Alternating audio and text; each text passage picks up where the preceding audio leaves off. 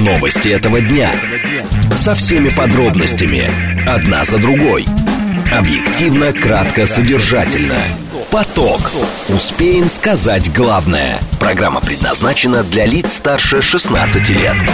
Радиостанция «Говорит Москва», понедельник, 16 октября, сейчас 16.06. Меня зовут Юрий Буткин, добрый день. Следим за новостями, обсуждаем главные темы, смотрим, как едет город, все в прямом эфире. Вы пишите нам через смс-портал или через телеграм, вы звоните нам прямо в студию по номеру 7373948, а смотрите и слушаете нас либо в телеграм-канале «Радио говорит МСК», либо на YouTube-канале «Говорит Москва», либо в социальной сети ВКонтакте. В движении. Э, как едет Москва, давайте посмотрим. Прямо сейчас 3 балла. 3 балла нам обещают э, в ближайшие несколько, ну, примерно полчаса, потом 4-бальные пробки в 5 вечера, 5 баллов в 6 вечера и 6 баллов как максимум на сегодня в районе 19 часов. Главные проблемы это третье транспортное кольцо на севере между Савеловской и Рижской эстакадами. Это подъезд третьего кольца к пересечению с Варшавкой и э, небольшие, по сравнению с обычными рабочими днями, небольшие пробки на юге МКАДа. Слушать. Думать. Знать. Говорит Москва. 94 и 8 FM. Эм. Поток. Новости этого дня. Э, две темы обсуждаем в ближайшие 20 минут. В Минфине назвали повышение налога на доходы физических лиц угрозой сбережением граждан в Российской Федерации. Насколько убедительны такие объяснения? Первая тема. А вторая. В Минпромторге заявили о том, что э, по приоритету госзакупок будет работать новый инструментарий при приобретении отечественной продукции. Э, понятно ли, как будет работать этот инструмент и в чем, собственно, там детали? Об этом разговор минут через 10. Срочное сообщение, заявление высокопоставленных представителей представителей МИД Российской Федерации США препятствуют должному решению палестино-израильского кризиса, говорит Рябков. Еще Россия внесла в Совбез проект гуманитарной резолюции в связи с обострением палестино-израильского конфликта. Еще Рябков, операция, которую проводит израильская армия, носит неизбирательный характер и сохраняется угроза наземной операции в Газе, говорит Рябков. Поток. Успеем сказать главное.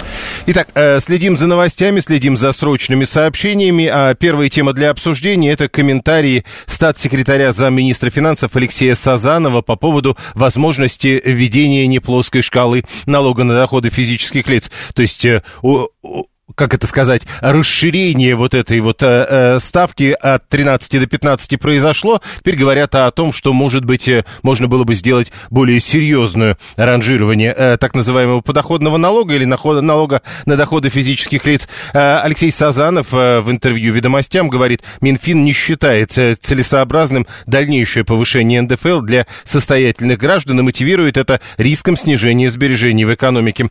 Сазанов говорит, люди с более высокими доходами платят меньшую долю налогов от своего заработка, но их сбережения крайне важны как источник инвестиций и создания рабочих мест. Сазанов подчеркивает, что накопления особенно значимы сейчас, когда у России доступа на внешние рынки заимствования нет. По его словам, введение прогрессивной шкалы НДФЛ, которая будет дестимулировать сбережения, это дорога в никуда. Директор Центра конъюнктурных исследований Высшей школы экономики Георгий Остапкович к нам присоединяется. Георгий Владимирович, здравствуйте. Да, Юрий, добрый день. Я хотел бы попросить вас прокомментировать э, некие, э, не, некоторые из заявлений Сазанова. Вот когда он говорит, люди с более высокими доходами платят меньшую долю налогов от своего заработка. Что это имеется в виду? Ну, я не знаю, мне трудно комментировать э, э, Сазанова, да, но, в общем-то, понятно, то, что в абсолютном измерении – они у них доход больше, чем э, у обычных людей относительно тех налогов, которые они платят, понимаете? То, что человек, который платит с миллиона, условно говоря, 15 э, процентов, это всего 150 тысяч он теряет, и у него остается 850 на руках. А человек, который с 10 тысяч платит 13 процентов, у него там остается всего семь с половиной там или восемь с половиной тысяч. Ну, наверное, он это имел в виду. Действительно, чем больше получаешь, что тебе эти налоги, тем, э, ну, не, не является какой-то сложной конструкцией Ну, то, есть нельзя тебя... говорить, что э, шкала налога установлена так, что те, кто богаче, платят э, в процентном э, соотношении меньше. Все-таки 13 или 15, других шкал да нет. нет. Нет, конечно. Э, он хоть и платит 15, но это все равно больше, чем платят люди, которые платят 13. Но вот эта разница между доходом и этими 15 у него гораздо выше, чем у людей, которые платят там с 20, с 30, 40 тысяч. Так, тогда, думаю, тогда дальше. Э, вот да. когда он говорит о том, что э, сбережение людей с высокими доходами это крайне важный инструмент инвестиций и создания рабочих мест. Э, насколько э, убедительно вот это звучит? Вы знаете, вообще-то мне кажется, что это такой сомнительный тезис, потому что он что говорит? Что вот если мы будем брать с людей налоги э, с высокодоходных, то они не будут эту часть сберегать. Ну, в этом он прав. Как сбережения они не пойдут. Но ведь эта часть попадет напрямую в э, налогооблагаемую зону и попадет сразу в бюджет. Правда, это бюджет не федеральный, ведь НДФЛ – это бюджет региональный. И эти деньги попадают не в федеральный бюджет, а попадают в бюджет регионов, понимаете?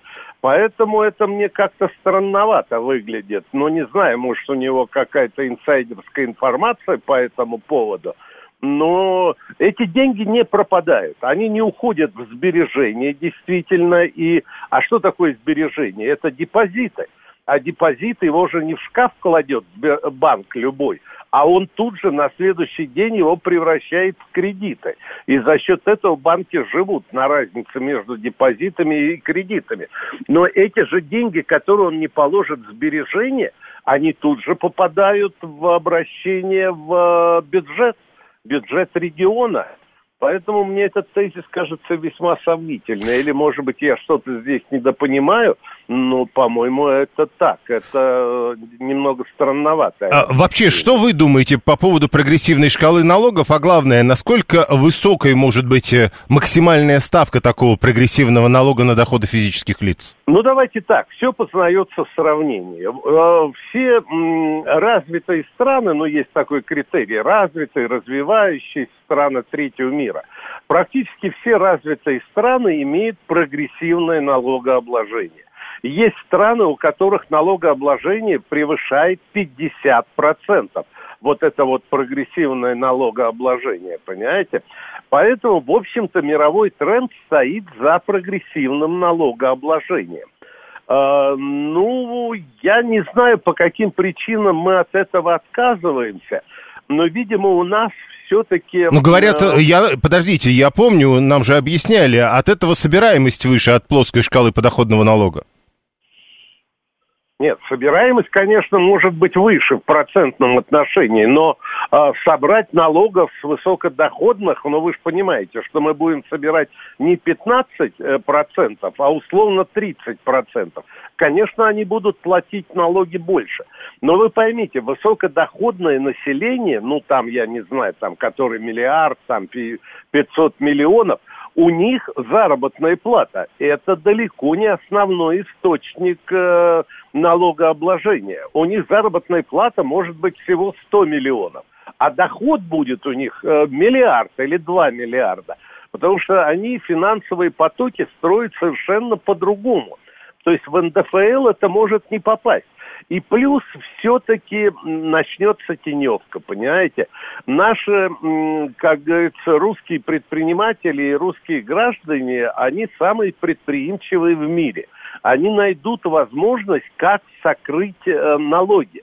Плюс, ну, условно говоря, с 50 миллионов э, там увеличивается на 10%. Значит, человек, зарабатывающий 51 миллион, тут же начнет просить своего работодателя, чтобы сократить зарплату до 49, чтобы не попасть в это налог. И потом это усложняется налогообложение. Это нужно составлять декларации на разные доходы. Это нужно каких-то инспекторов вводить в налоговую инспекцию дополнительный штат в два-три раза больше. Понимаете, все-таки, вот я считаю, что это заслуга нашего государства, Минфина, а, что была вот плоская шкала. И я бы, честно говоря, вот сейчас бы, вот особенно в этой ситуации, не трогал бы. Э, ну, вопрос диалектический. Ну, вот про диалектику давайте тогда. Я все равно хотел этот вопрос, э, хоть вы почти и ответили. Сергей просто пишет, чтобы вводить прогрессивную шкалу налогов на доходы, надо эти доходы иметь, а они за последние полтора года сократились. То есть в нынешних условиях вы говорите, что нет, наверное, это неправильно было бы. Ну, мне во-первых, они не сократились, доходы растут, реальные располагаемые в этом году вырастут примерно на 3%. А, в прошлом году, да, они по 22-м упали, но сейчас они компенсируют это падение и выйдут даже в небольшой плюс. Но если брать с 2014 года, то мы идем сейчас по 2014 году в реальных доходах где-то минус 6, минус 8 процентов если брать длинный интервал, за последние годы он не сокращается. Но он не сокращается к низкой базе 22 и ковидного 20 -го. Понимаете, ну, сложно сказать, очень сложный вопрос. Э, администрировать эти налоги будет сложно, уходить люди будут от налогов, декларации нужно все, увеличивать штат налоговых инспекций, понимаете. И потом главное, что все-таки высокодоходное население не от, не от НДФЛ живет, то есть не от заработной платы. У них совершенно другой источник доходов, понимаете? И поэтому поймать эти доходы, эти дивиденды, движение акций, движение фондового рынка а, крайне будет сложно. Сейчас не тот период, чтобы устраивать вот эти кунштюки. Хорошо, э, э, пару вопросов от наших слушателей. Давайте. Виталий говорит, ну хорошо, вот вы все объяснили, вроде понятно, почему эти кунштюки, ну и все такое. А почему у шведов такая шкала плавающая работает? Шве шведы устойчивая экономически сторона где совершенно нет форс-мажорных ситуаций. Там правила игры закладывают на 3, 4 или 5 лет, понимаете? У нас правила игры меняются каждый год, мы придумываем какие-то новые условия то берем налоги с этих рентных предприятий, ни с того ни с сего, то берем налоги оттуда, то убираем налоги здесь. Для этого нужна совершенно устойчивая экономика и устойчивые правила игры. И главное для людей, чтобы не страдали люди, вот в первую очередь. У шведов э, чуть ли не с 10 тысяч евро – вообще обнуляется налог. У них нет. А что такое 10 тысяч евро? Это миллион по-нашему. Человек, который получает миллион, он вообще не платит налогов, понимаете? Поэтому установите такие правила общие. То есть компенсируйте рост э, высокодоходных за счет снятия налогов с низкодоходных. Ну, хотя бы с мротчиков. А, те, вот это, ой, подождите. А вот как раз и говорят, что э, одно дело снять с низкодоходных, это там порядочная сумма. А если мы говорим, что заменить эти выпадающие деньги высокодоходными, то там вот столько не наберешь. У нас, во-первых, богатых не так много, а у них денег не так много, чтобы заменить эти деньги от бедных. А вопрос, какую границу вы ставите. Конечно, вот то, что предлагал Нилов, этот из ЛДПР, 30 тысяч, конечно, невозможно компенсировать, потому что э, снять 30 тысяч и меньше, а у нас медианная половина больше, половина меньше, всего 40. У нас 30 тысяч получает 35-40% населения. Если убрать все эти налоги, то регионы рухнут, потому что регионы живут, это региональный налог, они живут за счет налогов НДФЛ, понимаете? То есть э, нужно взять какой-то минимальный, условно говоря, МРОД. Сегодня МРОД 16 200, но вот сейчас его хотят до 19 довести. И вот те, кто ниже МРОТа, с них снять. Тогда небольшая компенсация за счет высокодоходных будет. Но все равно это не компенсирует, потому что у нас большая категория людей получает очень низкие зарплаты. Спасибо. Георгий Остапкович, директор Центра конъюнктурных исследований Высшей школы экономики, был с нами на прямой связи. А еще мы можем в любой момент взять разовый налог и назвать его добровольным взносом. Такой же уже было, говорит 530-й. 10 тысяч евро, не миллион, э, настаивает Слава 341-й. Э, то есть у нас что, получается, страна экономика не очень стабильно, пишет 123-й. А 31-й говорит, ваш собеседник вообще не понимает, как э, Федеральная налоговая служба работает. Я, говорит, плачу 15%, и это выглядит просто как строчка в личном кабинете ФНС э, рядом с налогом на машину. И что это нам объясняет? Э, как это, главное, объясняет, что наш собеседник не понимает, как работает э, Федеральная налоговая служба? Алекс 31 э, продолжает. Да, нигде нет такого легкого администрирования налога для физических лиц, как в России. Все автоматизировано. То есть вы полагаете, что в вашем личном кабинете и происходит администрирование? Ну хорошо. Константин, Швеция в сто раз меньше по размеру, чем Российская Федерация, и тем можно объяснить разницу. Слушаем вас. Здравствуйте. Добрый день, Владислав меня зовут. Вы знаете, довольно странно э, звучит, когда говорят, что в 2-3 раза вырастет количество э, сотрудников ФНС, которые должны будут администрировать этот налог. И параллельно нам заявляют, да у нас богатых не так много. Так у вас что-то концы с концами не сходятся. Здрасте. Либо одно, либо другое. А почему? А где, где вы? Я, я пока не пойму. А где вы видите противоречие? Но если их мало, то зачем в 2-3 раза увеличивать количество тех, кто будет налоги проверять? Ну, Если их, подождите, э, когда мы говорим их мало, мы же говорим их сотни тысяч, но это мало. А нас миллионы те, кто платит налоги. И, и ничего, как-то справляются, не А, надо. то есть вы не видите... Хорошо, раза. договорились. Э, 7373948, 31 продолжает. Не надо увеличивать число сотрудников Федеральной налоговой службы, все же автоматизировано. А вы никогда не думали, что, может быть, э, вы что-то не до конца понимаете? Константин, кстати, 247 и вовсе пошел в другую сторону. Говорит, надо снижать подоходный налог с имеющихся 13 до 10%. В Минфине, напомню, называют повышение НДФЛ угрозой сбережением российских граждан. Внимание! Говорит Москва. 94 и 8 FM. Поток.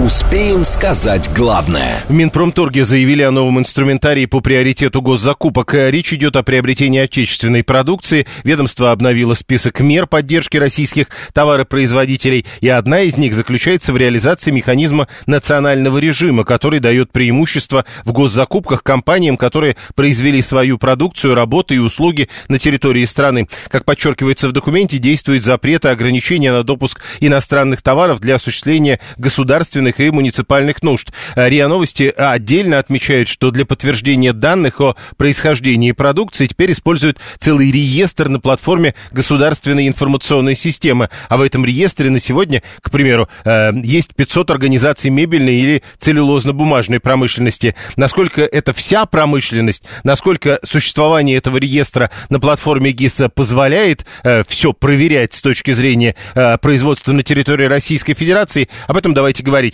Андрей Храмкин, директор Института госзакупок, он с нами на прямой связи. Андрей Александрович, здравствуйте. Здравствуйте, здравствуйте. Итак, новый инструментарий по приоритету госзакупок, приобретения отечественной продукции и, главное, что за механизм национального режима? Ну, националь- механизм национального режима подразумевает, что о, основной приоритет при закупках все-таки при прочих равных уделяется российским производителям и российской продукции.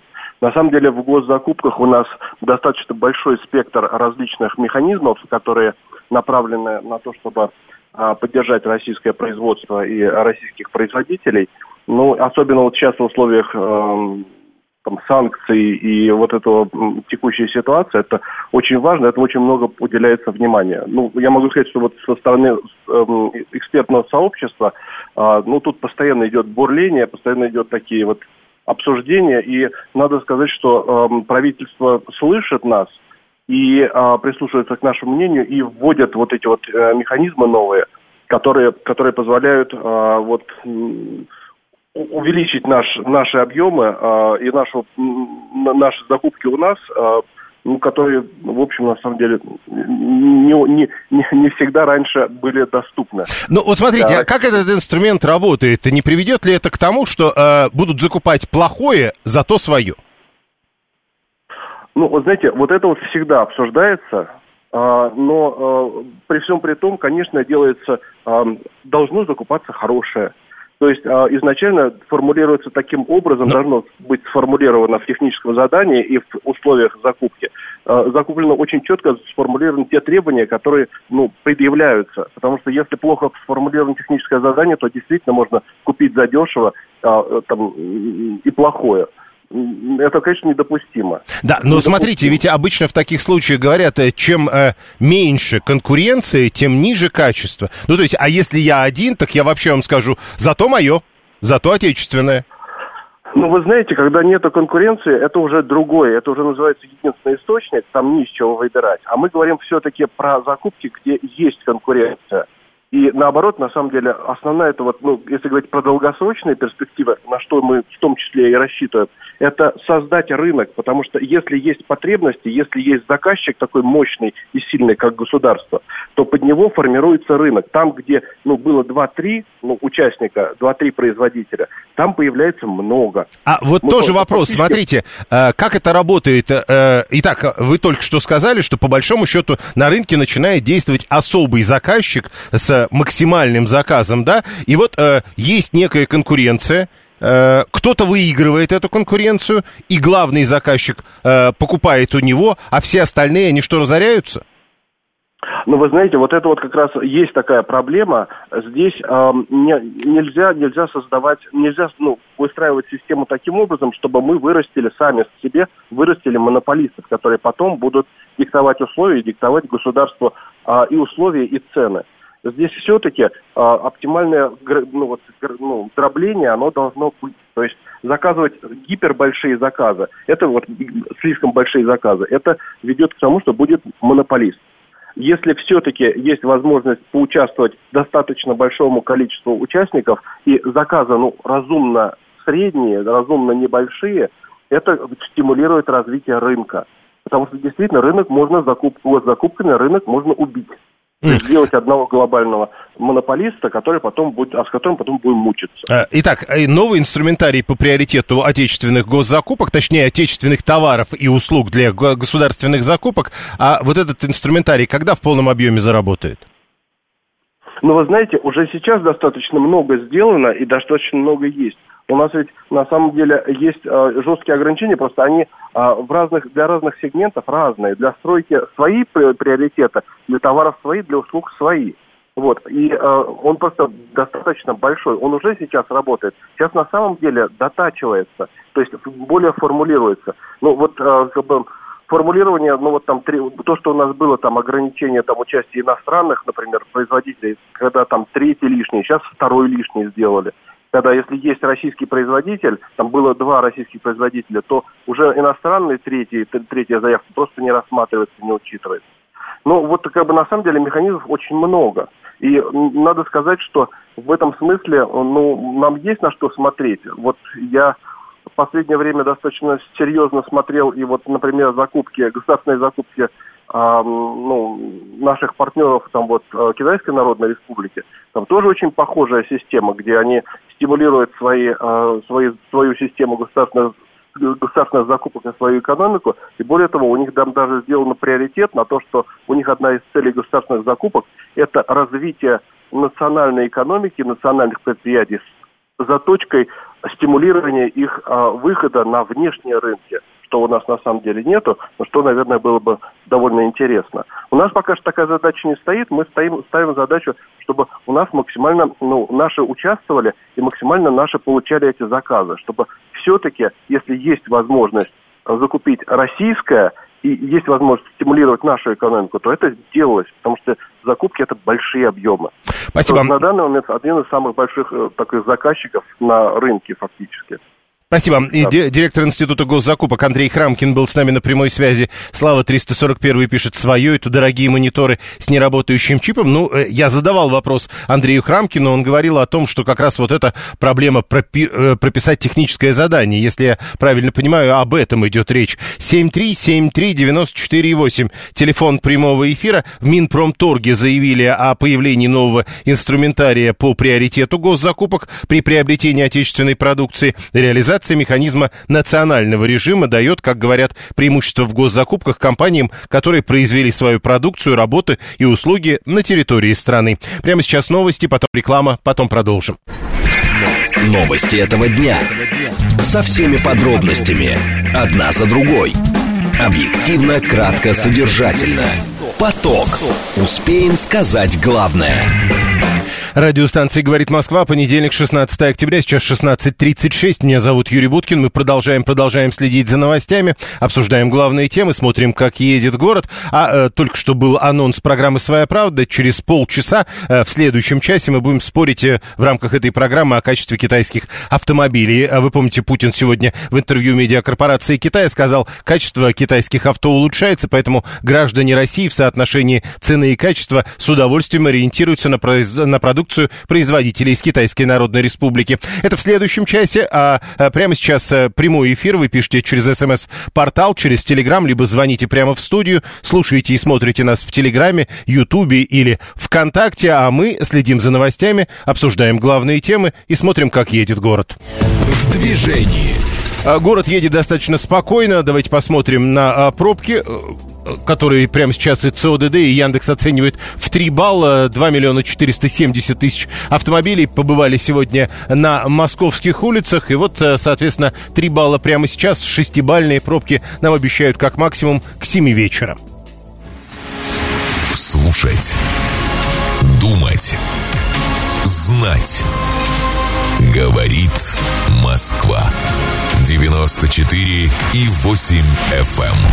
Поток. Новости этого дня. Две темы обсуждаем в ближайшие 20 минут. Производители газировки в России стали добавлять меньше сахара в напитки. Насколько действительно изменился состав. Первая тема. А вторая. Власти Москвы передумали убивать монорельсовую систему в районе ВДНХ до Тимирязевской и э, заговорили о его развитии. Насколько неожиданный этот поворот и насколько он реализуем. Разговор на эту тему минут через 10. Срочное сообщение. Это заявление э, одного из руководителей Израиля. Нетаньяху говорит, что победа над Хамас в секторе Газа займет время, говорит, что обстоятельства внезапной атаки Хамас на Израиль будут расследовать и предупредил Хизбаллу и Иран, что Израиль даст жесткий ответ на любые атаки. Все это срочные сообщения, читаю их прямо с ленты агентства РИА Новости. Поток. Успеем сказать главное. СМС-портал плюс семь девятьсот двадцать пять четыре восьмерки девяносто четыре восемь. Телеграмм говорит МСК Бот. Прямой эфир семь три семь три девяносто четыре восемь. Код города четыреста девяносто пятый. Первая тема это э, качество газировки. Не то чтобы качество, скорее состав газировки. СМИ пишут о том, что из-за того, что в Российской Федерации введен новый акциз, а он ради здорового образа жизни. Вы помните, об этом депутаты нам рассказывали. Э, для того, чтобы люди не страдали от того, что газировка сладкая такая, на нее вводится акциз, чтобы люди не покупали. Однако происходит несколько другое. Производители газировки начинают добавлять меньше сахара в напитки из-за введения нового акциза. Телеграм-канал Мэш, например, э, написал, что в компании «Черноголовка» снизили количество сахара в газировке, чтобы продукция из-за налога не подорожала. Там уточнили, что используют э, заменители глюкозы, цикломат натрия и э, сукралозу. Согласно новым э, законам, напитки, в которых углеводов больше 5 5 грамм на 100 миллилитров подпадают под действие акциза. Ну и предполагалось, дорогие напитки люди не будут покупать. Теперь получается, что э, людям предлагают те же напитки, только не такие дорогие, и вместо сахара там что-то другое. Президент Союза производителей соков, воды и напитков Максим Новиков к нам присоединяется. Максим Николаевич, здравствуйте. Здравствуйте. Итак, насколько действительно изменился состав газировки? Ну, во-первых, говорить о том, что состав газировки изменился, мне кажется, не совсем корректно, потому что речь идет о том, что поменялись определенные рецептуры, и более того, э, новые рецептуры начали появляться задолго до введения акциза в рамках саморегулирования, которым отрасль занимается с конца 2019 года. То есть производители начали производить не только э, версии э, всем, всеми любимых напитков с полным содержанием сахара, ну и с уменьшенным, или вообще без него. Так э, можно ли сказать, что вот эти вот э, другие с уменьшенным содержанием сахара или без него, они также вкусные? Ну просто, э, как я понимаю, разговор э, на тему содержания сахара отталкивается именно от вкусов. А, конечно же, э, от вкуса все это отталкивается, и именно поэтому а, данный процесс является непростым, трудоемким и достаточно дорогим, а, потому что производители вкладывают много сил, технологов на то, чтобы подобрать рецептуру а, при максимальном сохранении вкуса. Традиционная газировка действительно подорожала в результате появления этого акциза?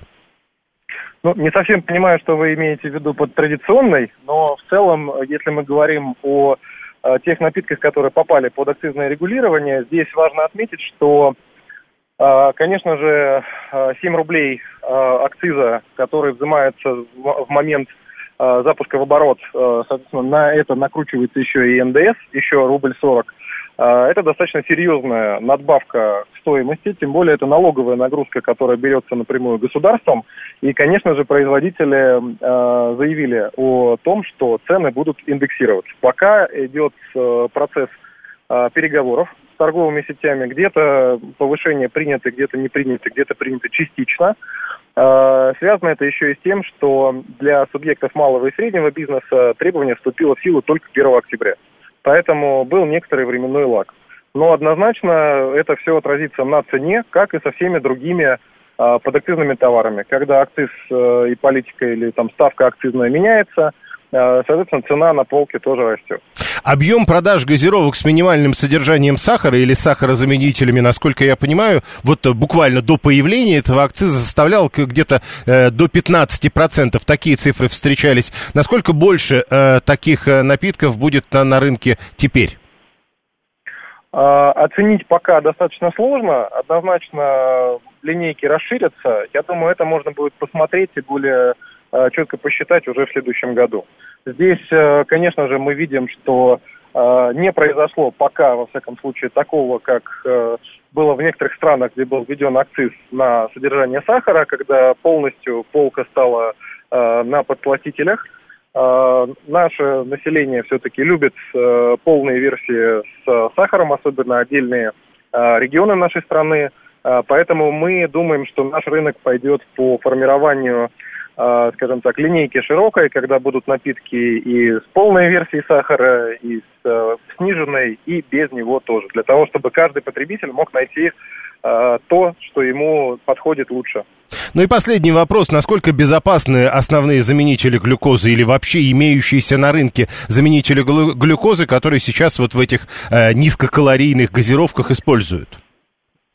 Ну, здесь э, первое, нужно э, отметить, что э, производители, которые выпускают на рынок продукцию, прошедшую все э, контроли в виде там допуска на рынок, они все выпускают безопасный продукт. У нас очень жесткое техническое регулирование, нормативные документы, которое просто исключает возможность добавления каких-либо опасных компонентов.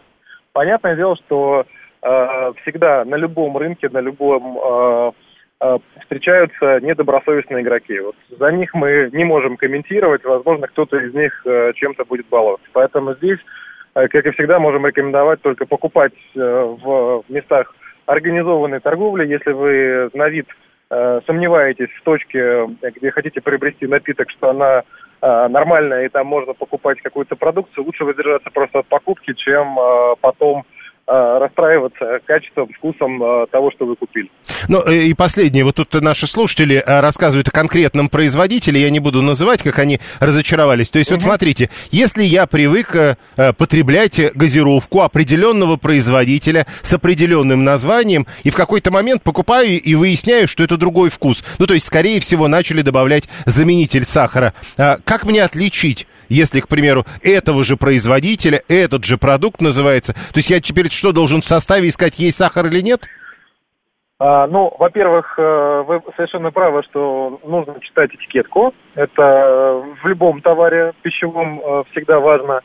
А с точки зрения там, подходов э, к формированию линейки напитков, с более высокой вероятностью просто появятся дополнительные версии, которые Э, содержат меньше сахара. Это мировая практика, то есть э, версии с полным сахаром тоже будут стоять на полках, но, как мы понимаем, они просто будут дороже.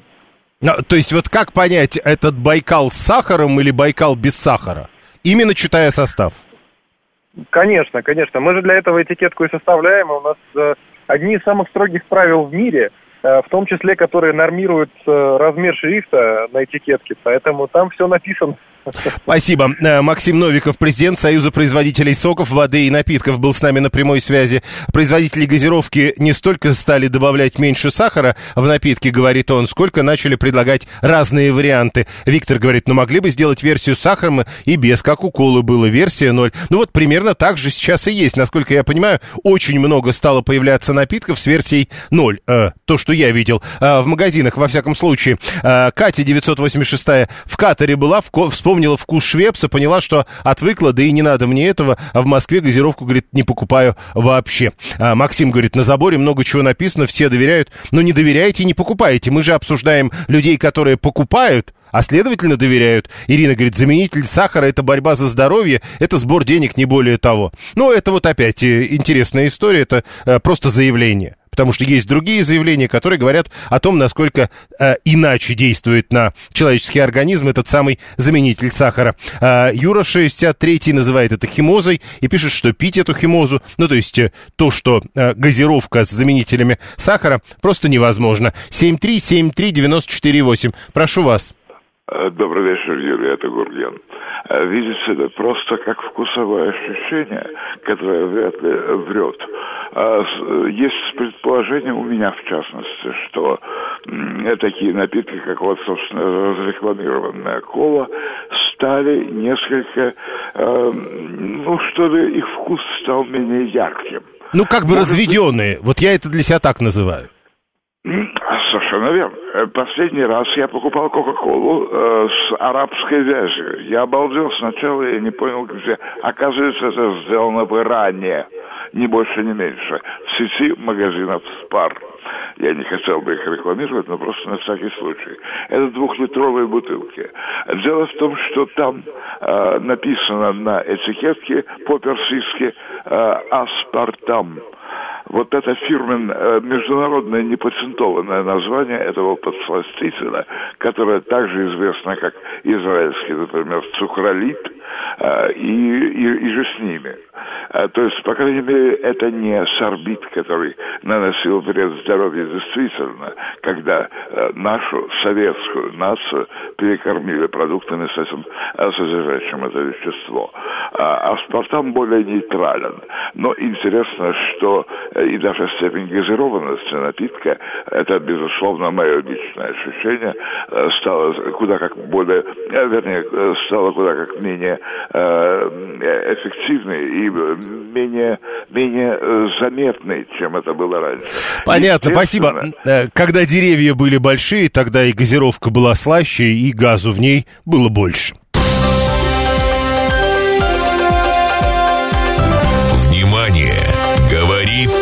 Москва. 94 и 8 FM. Эм. Поток. Успеем сказать главное. Срочное сообщение. Армия Израиля объявляет, что сирены воздушной тревоги звучат в Тель-Авиве и Иерусалиме. Цитирую по агентству ТАСС. В Государственной Думе объявляют, что уже завтра рассмотрят в первом чтении законопроект об уточнении положений закона о выборах президента Российской Федерации. Э, в данный момент э, информационное агентство пишет об этом, ссылаясь на первого вице-спикера Палаты парламента Александра Жукова. Вторая тема для обсуждения. На прошлой неделе для многих неожиданно власти Москвы э, сообщили о том, что э, будут развивать монорельс. Э, появились сообщения о том, что есть предложение, о том, как это может быть реализовано, причем довольно быстро. Там назывались сроки чуть ли не 23 или 24 год. Кирилл Янков, председатель Союза пассажиров России и член общественного совета при Минтрансе. Кирилл Владимирович, здравствуйте. Добрый день. Скажите, что произошло с этим монорельсом? Э, произошло то, что этот проект с самого начала был неэффективен. Себестоимость перевозок была очень дорогой, выше, чем на метро, причем в несколько раз выше, чем на метро. Э, пассажиропоток был не очень большой, э, но он еще был, пока не было Московского центрального кольца. А вот когда 7 лет назад появилась связка между Серпуховско-Тимирязевской и Калуж-Исторической линиями между Ботаническим садом и Владыкино, то во многом э, эта связка заменила собой монорельс, и пассажиропоток еще больше упал. Э, теперь он вообще работает в экскурсионном режиме, поезда ездят раз в полчаса. Проект с самого начала был неэффективен. Вот в чем дело. И поэтому власти Москвы думают, уже несколько лет думают, что с этим чемоданом без ручки делать дальше. И нести тяжело, и бросить жалко. Ну вот и, э, и пронести тяжело, и пробросить жалко. Мы уже как бы встречали сообщение сначала о том, что э, вместо монорельса там поедет трамвай, потом еще что-то было, или просто разберут. А теперь говорят о том, что построят новые поезда и, по сути, реанимируют монорельс. Насколько, э, с вашей точки зрения, все это реализуемо? Это реализуемо, но получится ли это эффективно, я сомневаюсь. Изготавливал монорельс Московский институт теплотехники. Это известное оборонное предприятие, но если у оборонного предприятия хорошо получается профильная продукция, то это не означает, что взявшись за транспорт, за монорельс, у них все получится хорошо. У них и получилось первый раз нехорошо. И сейчас это же предприятие, опять-таки, вместо того, чтобы заниматься своим основным делом, э, тоже предлагает свои услуги по модернизации монорельса. Понимаете, так не бывает, чтобы все вот получилось просто так. Я сомневаюсь, что если первый блин вышел комом, то и модернизация тоже приведет к эффективности э, самого монорельса. В сообщениях, э, которые появились буквально на прошлой неделе, в декабре правительство Москвы планирует заключить соглашение с частным инвестором на ближайшие три года, точнее четыре года, с 24 по 27, при том, что уже в 24 году э, работу с транспортного парка хотят восстановить. Э, вот на ваш взгляд, что тут может быть не так. Эти, тем более вы говорите, они сами это когда-то и строили. Я считаю, что монорельс, поскольку он один и развивать сеть не планируется, как раз тот случай, когда надо было использовать зарубежную технологию. Это не массовый продукт, где обязательно должна быть отечественная технология, и это не критически важная технология, которая тоже должна быть отечественная, подчеркиваю. Тот случай, когда надо было взять какую-то фирму, ну, раньше можно было западную, но и в Китае тоже монорельсы умеют строить, можно и с китайской фирмой было бы заключить соглашение с той, которая умеет строить и модернизировать монорельсы. А если частный инвестор будет опять без этих технологий, он не придумает для одной 7-километровой линии э, современную технологию. Опять что-нибудь на коленке будет сделано. Ну а вот а, то, что это подается как возможное концессионное соглашение о модернизации, разве это не дает веса дополнительно? В таких концессионных соглашениях сторона, представляющая город, публичную власть, она наверняка возьмет на себя обязательство компенсировать концессионеру убытки, как это в, концессиях на, на платные дороги происходит. Знаете, что вроде бы концессия, а с другой стороны, там обязательство на государстве компенсировать убытки, если поток транспорта не достигнет какого-то уровня. И происходит такая компенсация. И здесь, я думаю, будет то же самое. И у концессионера не будет особой нужды действительно хорошо работать, потому что он будет знать, что все недостающие доходы им покроют бюджет города. То есть, э, с вашей точки зрения, из этих новостей ожидать, что, к примеру, в 2024 году по монорельсу уже не в экскурсионном режиме пойдут поезда, не стоит? Ну, ожидать можно, конечно, если очень постараться, но только не в 2024 году. Чтобы построить новый поезд, который еще даже не спроектирован, одного года мало. Это 3-4-5 лет пройдет. Спасибо. Кирилл Янков, председатель Союза пассажиров России, член общественного совета при Минтрансе. Продлите его, будет пользоваться экскурсионным спросом, пишет 587-й. Виталий говорит, возможно реанимировать его, если только монорельс продлить. Тоже продлить, но он уже придумал даже куда. Вдоль Ярославки, в сторону Федоскинской или Холмогорской улиц. Транспорт там нужен, утверждает Виталий, а МЦД-5 туда придет не скоро, вот будет и поток. Э, если я правильно понимаю, согласно последним рассказам, МЦД-5 должно туда прийти где-то э, лет через пять. А это ровно совпадает с теми э, годами, о которых только что сказал Кирилл Янков по монорельсу. Слушаем вас, здравствуйте. Добрый день, Сергей Черноголовский. А что мы мучаемся? Построили, хорошо. Когда, помните, памятник Петру Первому построили, как все ругались? Когда новую Третьяковку открывали, как все ругались, грунтовые воды, ребятам все это самое. Давайте оставим это как памятником того времени, как эпохи. Экскурсионно, да, сделать, свадьбу проводить. Ну, можно вложить деньги, рекламу там, вложить Нет, подождите, там... э, погодите, э, вот вы говорите, э, экскурсионно, но там поезда-то заканчиваются. И тогда надо будет все равно строить новое, а это тогда уже совсем какие-то космические цены на оставшиеся экскурсионные пару поездов. Вы имеете в виду, что поезда заканчиваются? Ну, там уже осталось, говорят, ну да, там пара осталась. Ну, хорошо, ну, господи. Так, представляете, если с законом будет принята федеральная собственность, это как памятник архитектуры, как Мухина, как там Сейфелева башня, ну, построил Лужков, построил, ну, много чего строили. То есть э, и, и денег не жалко? И не надо, не, будут... надо, не надо сносить, мы все любим, ломать, сносить, все. Не, вот. еще раз. Я помню, да, как подождите, построили Да подождите, еще да. раз. А, то есть вы говорите, золотыми будут, надо платить, потому что э, вот, чтобы памятник был. Москва город богатый. Понял. Уменьшить, Хорошо. Пусть... Виталий как раз говорит, за ваши налоги, если то да. Хорошо. Странно, никто не пользуется, а поезда вышли, пишет 530 Это как пользовались. Я вот сегодня, по-моему, видел как раз этот э, поезд э, в районе Академика Королева, и там, э, ну, несколько человек вроде были.